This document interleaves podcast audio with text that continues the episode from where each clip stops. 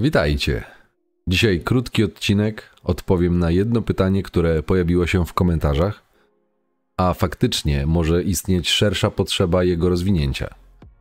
Słuchacz zapytał, chociaż można również było odczytać to jako delikatny zarzut lub pretensja, dlaczego ma wrażenie, że przekaz kieruje głównie do singli i nie uwzględnia w materiałach mężów, a koncentruje się na tych, którzy jeszcze nie wpadli w pułapkę.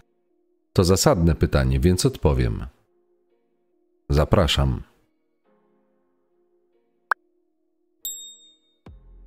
Jest kilka powodów, dla których nie koncentruję się głównie na mężczyznach w związkach małżeńskich, na przykład poprzez podpowiadanie wprost, co mają robić. Zacznę od tego. Zazwyczaj nie mówię, co trzeba robić, a zamiast tego, co można zrobić. Ale to mam nadzieję zostało już zauważone.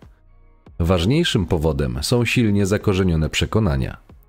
Wielu z panów, którzy nie znali zasad gry, którzy nie znali pierwotnej, tej wręcz biologicznej dynamiki relacji, jaką kierują się najczęściej podświadomie w naszym redpilowym zainteresowaniu panie, wzięli ślub wyposażeni w obraz świata i relacji, jaki inni ludzie, nierzadko matki, ciotki czy koleżanki, z drugiej strony, na przykład ojcowie poprzez swój przykład oraz oczywiście społeczeństwo poiło im.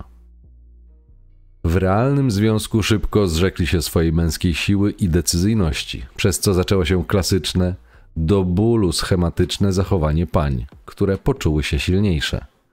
Myśleli oni oczywiście, że jeżeli będą posłuszni, bezkonfliktowi, jeśli oddadzą dowodzenie żonie, to ona będzie szczęśliwa końcu pośrednio, a czasem nawet bezpośrednio, ona sama to sugerowała. Myśleli, że tak będzie dobrze.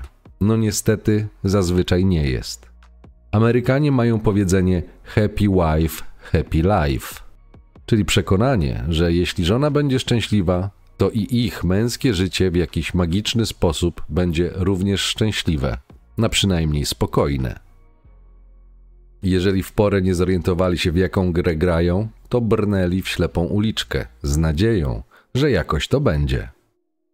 Mówiłem, że w związku nie ma demokracji. Zawsze ktoś przewodzi i rządzi. Jeśli ta rola przypadnie kobiecie, to ona czuje się lepsza i silniejsza, bo może rządzić, a wtedy hipergamia wkracza do gry i pozamiatane.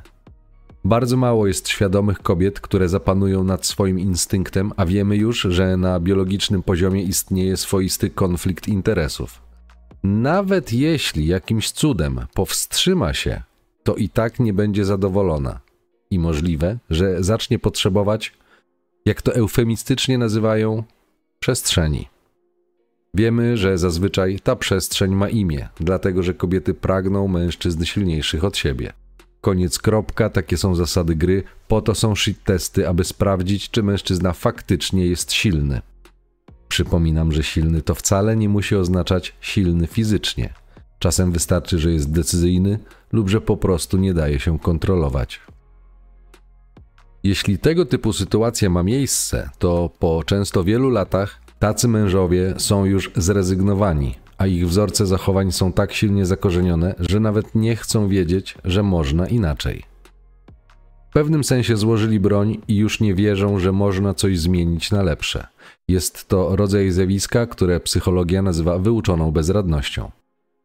Autentycznie wierzą, że muszą się jedynie poświęcać dla dobra związku, i tak jak już mówiłem, jeżeli z drugiej strony też idzie jakiegoś rodzaju poświęcenie, to wtedy jest jako taka równowaga i nie ma problemu ale obecnie to naprawdę rzadkie przypadki.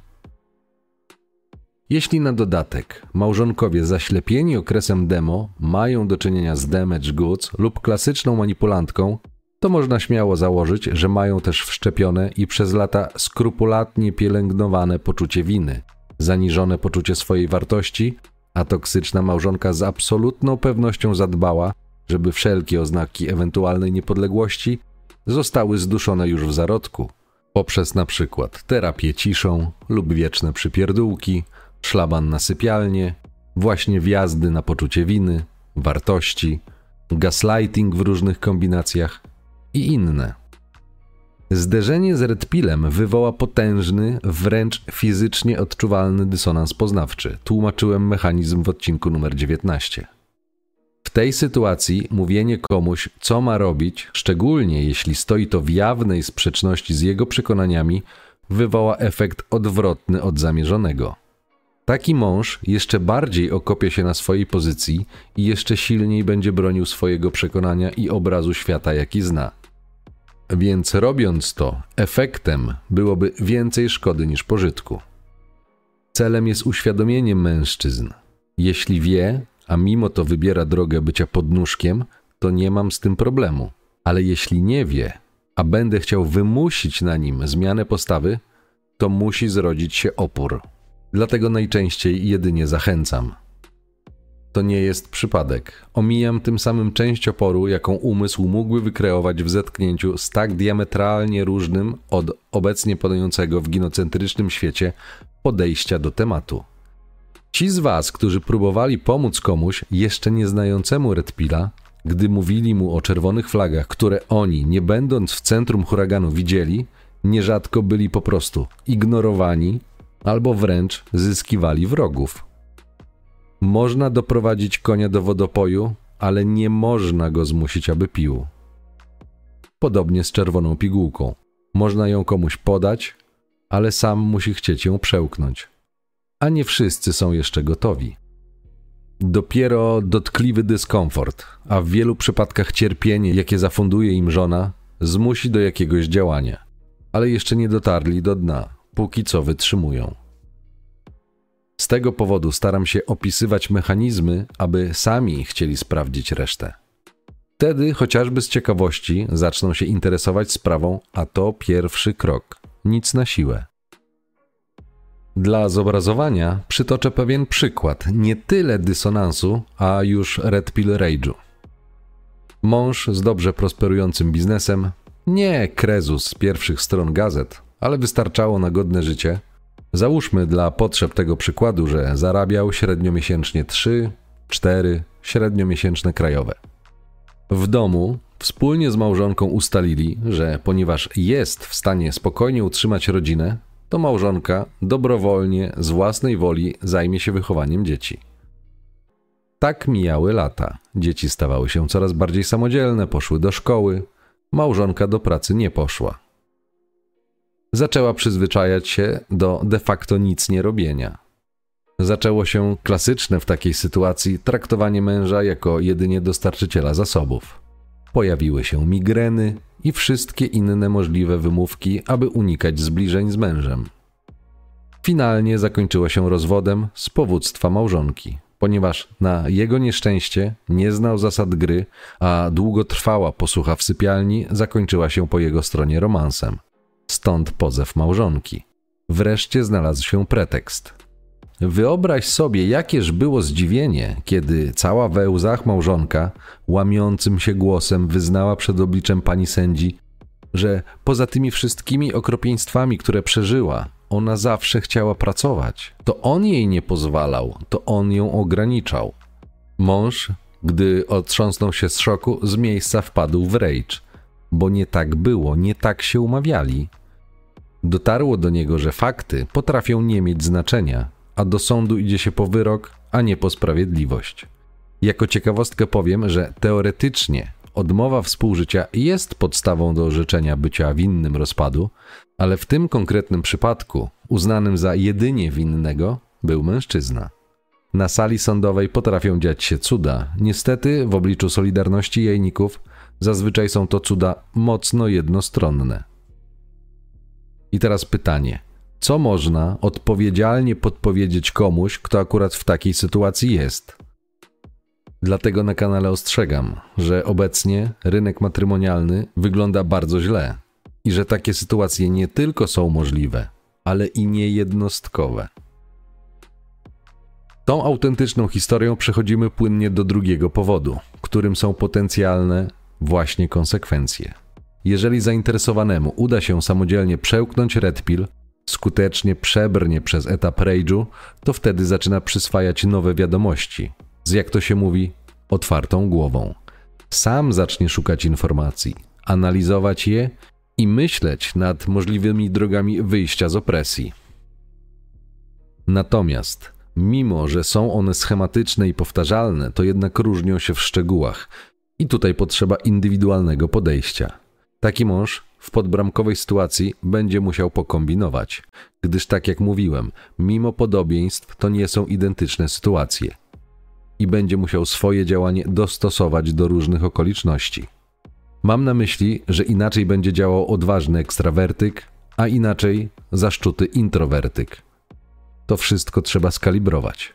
Także autorze pytania, zwróć uwagę, że przekazując treści na kanale nie jestem fizycznie w stanie w tak ogólnym przekazie, mimo że staram się, aby omówić dość szeroko, często występujący wariant, poruszyć każdego możliwego scenariusza, każdej możliwej permutacji nie jestem w stanie.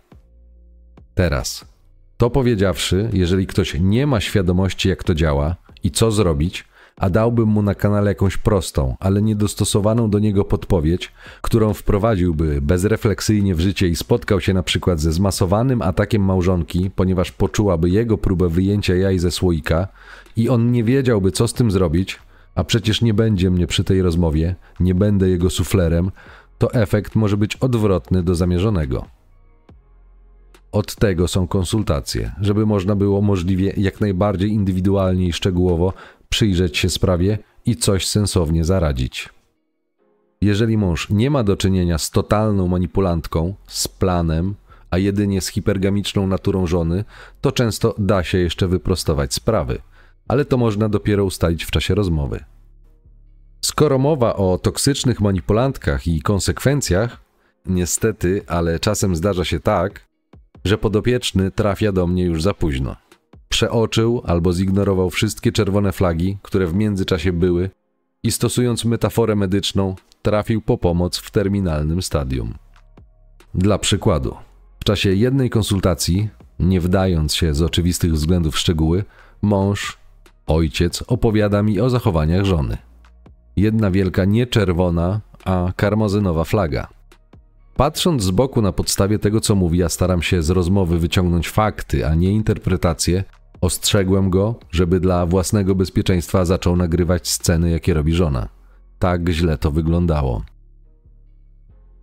Co się później okazało? On zaczął zabezpieczać się nagraniami dwa miesiące przed otrzymaniem pozwu rozwodowego, a w toku sprawy wyszło, że małżonka rozpoczęła przygotowywanie się do akcji poprzez swoje nagrania 12 miesięcy przed pozwem. Tam był już plan, premedytacja i metodyczne działanie, zbieranie dowodów, podpuszczanie, aby móc później uprawdopodobnić przed obliczem sądu, jaka to wielka krzywda miała miejsce i jak wielka niesprawiedliwość ją spotkała. Klasyka, gdy żona to damage goods. Dlatego musisz wiedzieć. Gdy w tle jest kasa, to realia w takich przypadkach są takie, jak opisałem to w odcinku o teorii gier. Mówi się, że miłość jest najważniejsza. W takich przypadkach okazuje się jednak, że na sali sądowej śpiewka się zmienia i najważniejsza okazuje się nie jest miłość, a nieruchomość.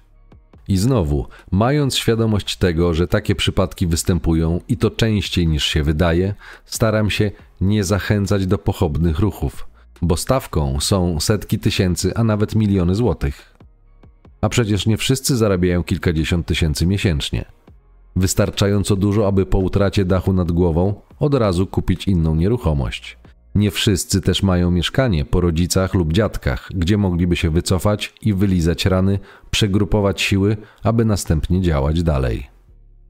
Dla takich mężczyzn chwila, w której żona wciska przysłowiowy atomowy guzik pod tytułem rozwód, jest niekiedy ekstremalnie trudnym momentem w życiu. A finansowe konsekwencje tego już oklepanego nie wiem co czuję to nie jedyne przykre rzeczy, które mogą się wydarzyć. Osobiście widziałem screeny SMS-ów, gdzie w przypływie złości i bezsilności przyszła, była małżonka napisała wprost: Sprawię, że będziesz cierpiał. Zabiorę ci wszystko, co kochasz. Nigdy nie zobaczysz dzieci. I znowu przedstawiony w sądzie przez mężczyznę dowód na to, że to była ustawka, przeszedł bez echa. Nikt nie wziął tego nawet pod uwagę. Była małżonka dostała wszystko to, o co wnioskowała, a były mąż tylko tyle, żeby nie robił dymu. Na dokładkę dochodzi do tego alienacja, ale gdy jest stosowana wobec mężczyzn, to jakoś dziwnym trafem mało kogo to obchodzi. Za moment zacytuję fragment rozmowy z kanału Petro News o alienacji rodzicielskiej kierowanej wobec ojców, więc to nie jest jedynie moja opinia. Moimi gośćmi są dzisiaj Michał Jasiewicz, prezes Fundacji Kocham Cię Tato i Piotr Budek, prezes Stowarzyszenia Tatowo. Jak czuje się wtedy taki rodzic? Ja z tymi ojcami pracuję, więc... Też wiesz. No wiem doskonale, bo my spędzamy godziny na rozmowach. To są też rozmowy albo przede wszystkim o emocjach i o szukaniu rozwiązań. To są e, głębokie depresje, e, głębokie frustracje, głębokie przekonanie o braku sensu istnienia i naprawdę poddawaniu się na e, wszystkich frontach życiowych. Od zawodowego po prywatne. I może to jest kuriozum i to jest sprzeczne, że no ktoś, kto walczy o kontakt, nagle nie chce mu się żyć. Ale to się moim zdaniem bierze z przekonania o beznadziei kompletnej tej sytuacji i tego, że nie ma się wsparcia, nie ma się wsparcia ani w, w systemie prawnym, e, ani w systemie pomocowym, jak nie wiem, MOPSy, czy to policja. E, nagle wszyscy przestają wierzyć w to, co mówisz i musisz udowadniać wszystkim, że nie jesteś wielbłądem. Sam temat jest tak ważny, że również zrobię o nim materiał. Ale właśnie o to chodzi. Jak tu przy takich bardzo realnych konsekwencjach można coś mądrego doradzić, nie znając szczegółów? Dlatego też w obecnym ginocentrycznym środowisku nikt mnie nie przekona do założenia sobie na szyję pętli w postaci podpisu pod wywołującą skutki prawne, wiążącą umową, zwaną dla zmylenia przeciwnika małżeństwem. W końcu, jak to panie lubią twierdzić, najważniejsza jest miłość. No to tego się trzymam. Oczywiście nie mówię, że scenariusz, jaki przybliżyłem, wystąpi za każdym razem, ale jest na tyle prawdopodobny, że głupotą jest nie brać takiego pod uwagę. Tak upragniona przez wiele kobiet sytuacja prawdziwej równości jest właśnie wtedy, gdy nie ma ślubu, ponieważ wobec prawa masz wtedy równe szanse. Możesz wstać i wyjść z relacji i nie potrzebujesz niczyjej zgody. Jak najbardziej może to zrobić również pani, ale też pan. To jest obecnie prawdziwa równość szans. A niestety, wykorzystywanie dzieci przez alienującą matkę, poza tym, że jest podłe i nikczemne, po prostu bardzo wszystko komplikuje. O niebieskich kartach i fałszywych oskarżeniach nawet nie wspominam. I jeszcze raz cytat ze wspomnianego wcześniej materiału że są takie sytuacje, w którym y, mężczyźni podawani są do prokuratury za jakieś y, wymyślone sytuacje, czyli oprócz tego stresu, że nie mają dziecka, jeszcze mają sprawę y, Ale prokuratorską pe, pe, pewnie, pewnie, że tak. I tak, takich przykładów to mógł dawać tutaj naprawdę dziesiątki, bo w momencie, jeżeli trafimy jeszcze, zakładając hipotetycznie, że ojciec jest mało na niego tak zwanych haków albo ciężko wymyśleć cokolwiek, bo sama prze, przemoc psychiczna i ekonomiczna jest dość trudna do udowodnienia, ale łatwo wpędzić kogoś y, w, w taki zarzut. Co więcej, jest, yy, i to jest informacja, którą teraz jakby wam powiem, to nie jest mój wymysł, ani jakaś moja prywatna statystyka, tylko to jest informacja od jednego z prokuratorów pracujących w Dyni, z którym jakby kontaktuję się w sprawie, którą współprowadzimy. Yy, oskarżenia takim ostatnim gwoździem do trumny jest oskarżenie ojca dziecka o przemoc seksualną. I prokurator, z którym rozmawiałem, a mówię to przed jakąś dużą publicznością, więc nie zmyślam sytuacji, mówi, że jest to plaga. Mhm. I moje pytanie, bo jeden z, e, jeden z, e, dwie osoby w sumie, z, którym, e, z którymi pracowałem w ostatnim czasie miały takie zarzuty. Jedne zarzuty spadły przez chwilę, zostały one daruję sobie, ale przez jedną z fundacji, która działa i pomaga niby dzieciom, e, dość często wpędza ojców w takie problemy, e, to e, pani prokurator powiedziała, że jest przekonana, że ten ojciec jest niewinny, ale musi przeprowadzić, przeprowadzić e, procedurę całą. Mhm. To trwa około roku. Ojciec nie widział ten, ten, ten przykład, o którym opowiadam. Nie widzi, nie, nie widzi już prawie trzeci rok dziecka. I pytanie, w jaki sposób potem kto po czasu nikt nie zwróci, jak ma odbudować relacje z tym dzieckiem, to jest praktycznie niemożliwe, gdzie wokół wszyscy gadali takie bzdury. E, więc to się dzieje i na moje pytanie do pani prokurator, bo my się też przygotowaliśmy, żeby po wszystkim, bo jesteśmy przekonani, że to w końcu spadnie, bo e, po drugiej stronie jest pani mecenas, która używa wszystkich sztuczek, po prostu jest mm, reprezentantką e, tej podłej części e, palestry. E, wszystko robi, żeby zniszczyć tego faceta. To na pytanie, e, pytanie do pani prokurator, co potem z taką matką? Prawdopodobnie nic, bo powie, że coś pomyślała, coś usłyszała. Czy żadnych konsekwencji I całe tego życie by sobie nie wybaczyła, że sprawdziła, że nie sprawdziła tego. Rozumiem. Nie ponoszą praktycznie żadnych konsekwencji. Nie słyszałem, żeby konsekwencje zostały poniesione. A te sprawy upadają, upadają, upadają. To jest tak jak samo jak z, jest jak z y, niebieskimi kartami. Założyć y, niebieską kartę, procedurę wszcząć niebieskiej karty, to jest just like that. Tylko mało się mówi o tym, ile tych kart spada. A spada ich ogrom. W mojej pracy 100%.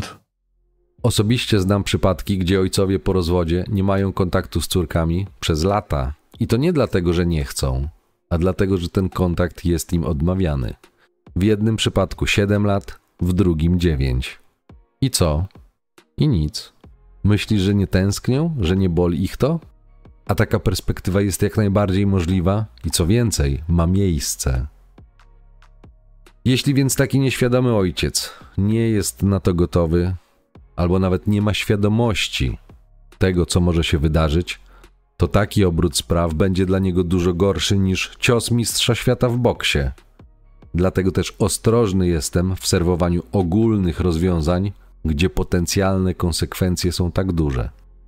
W takiej sytuacji trzeba wziąć pod uwagę wiele właśnie indywidualnych aspektów.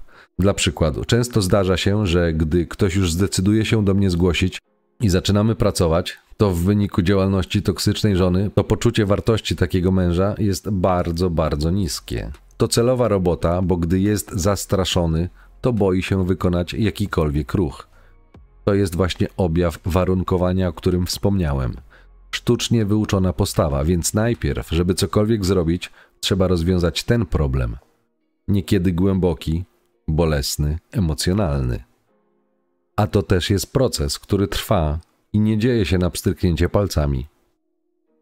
Ci, którzy musieli się zmienić, to znają to z własnego doświadczenia. Dlatego powtarzam, aby sprawdzać to, co mówię, bo wiedza to jedno, a własne doświadczenie i zrozumienie, jak to nazywam, zasad gry, to drugie.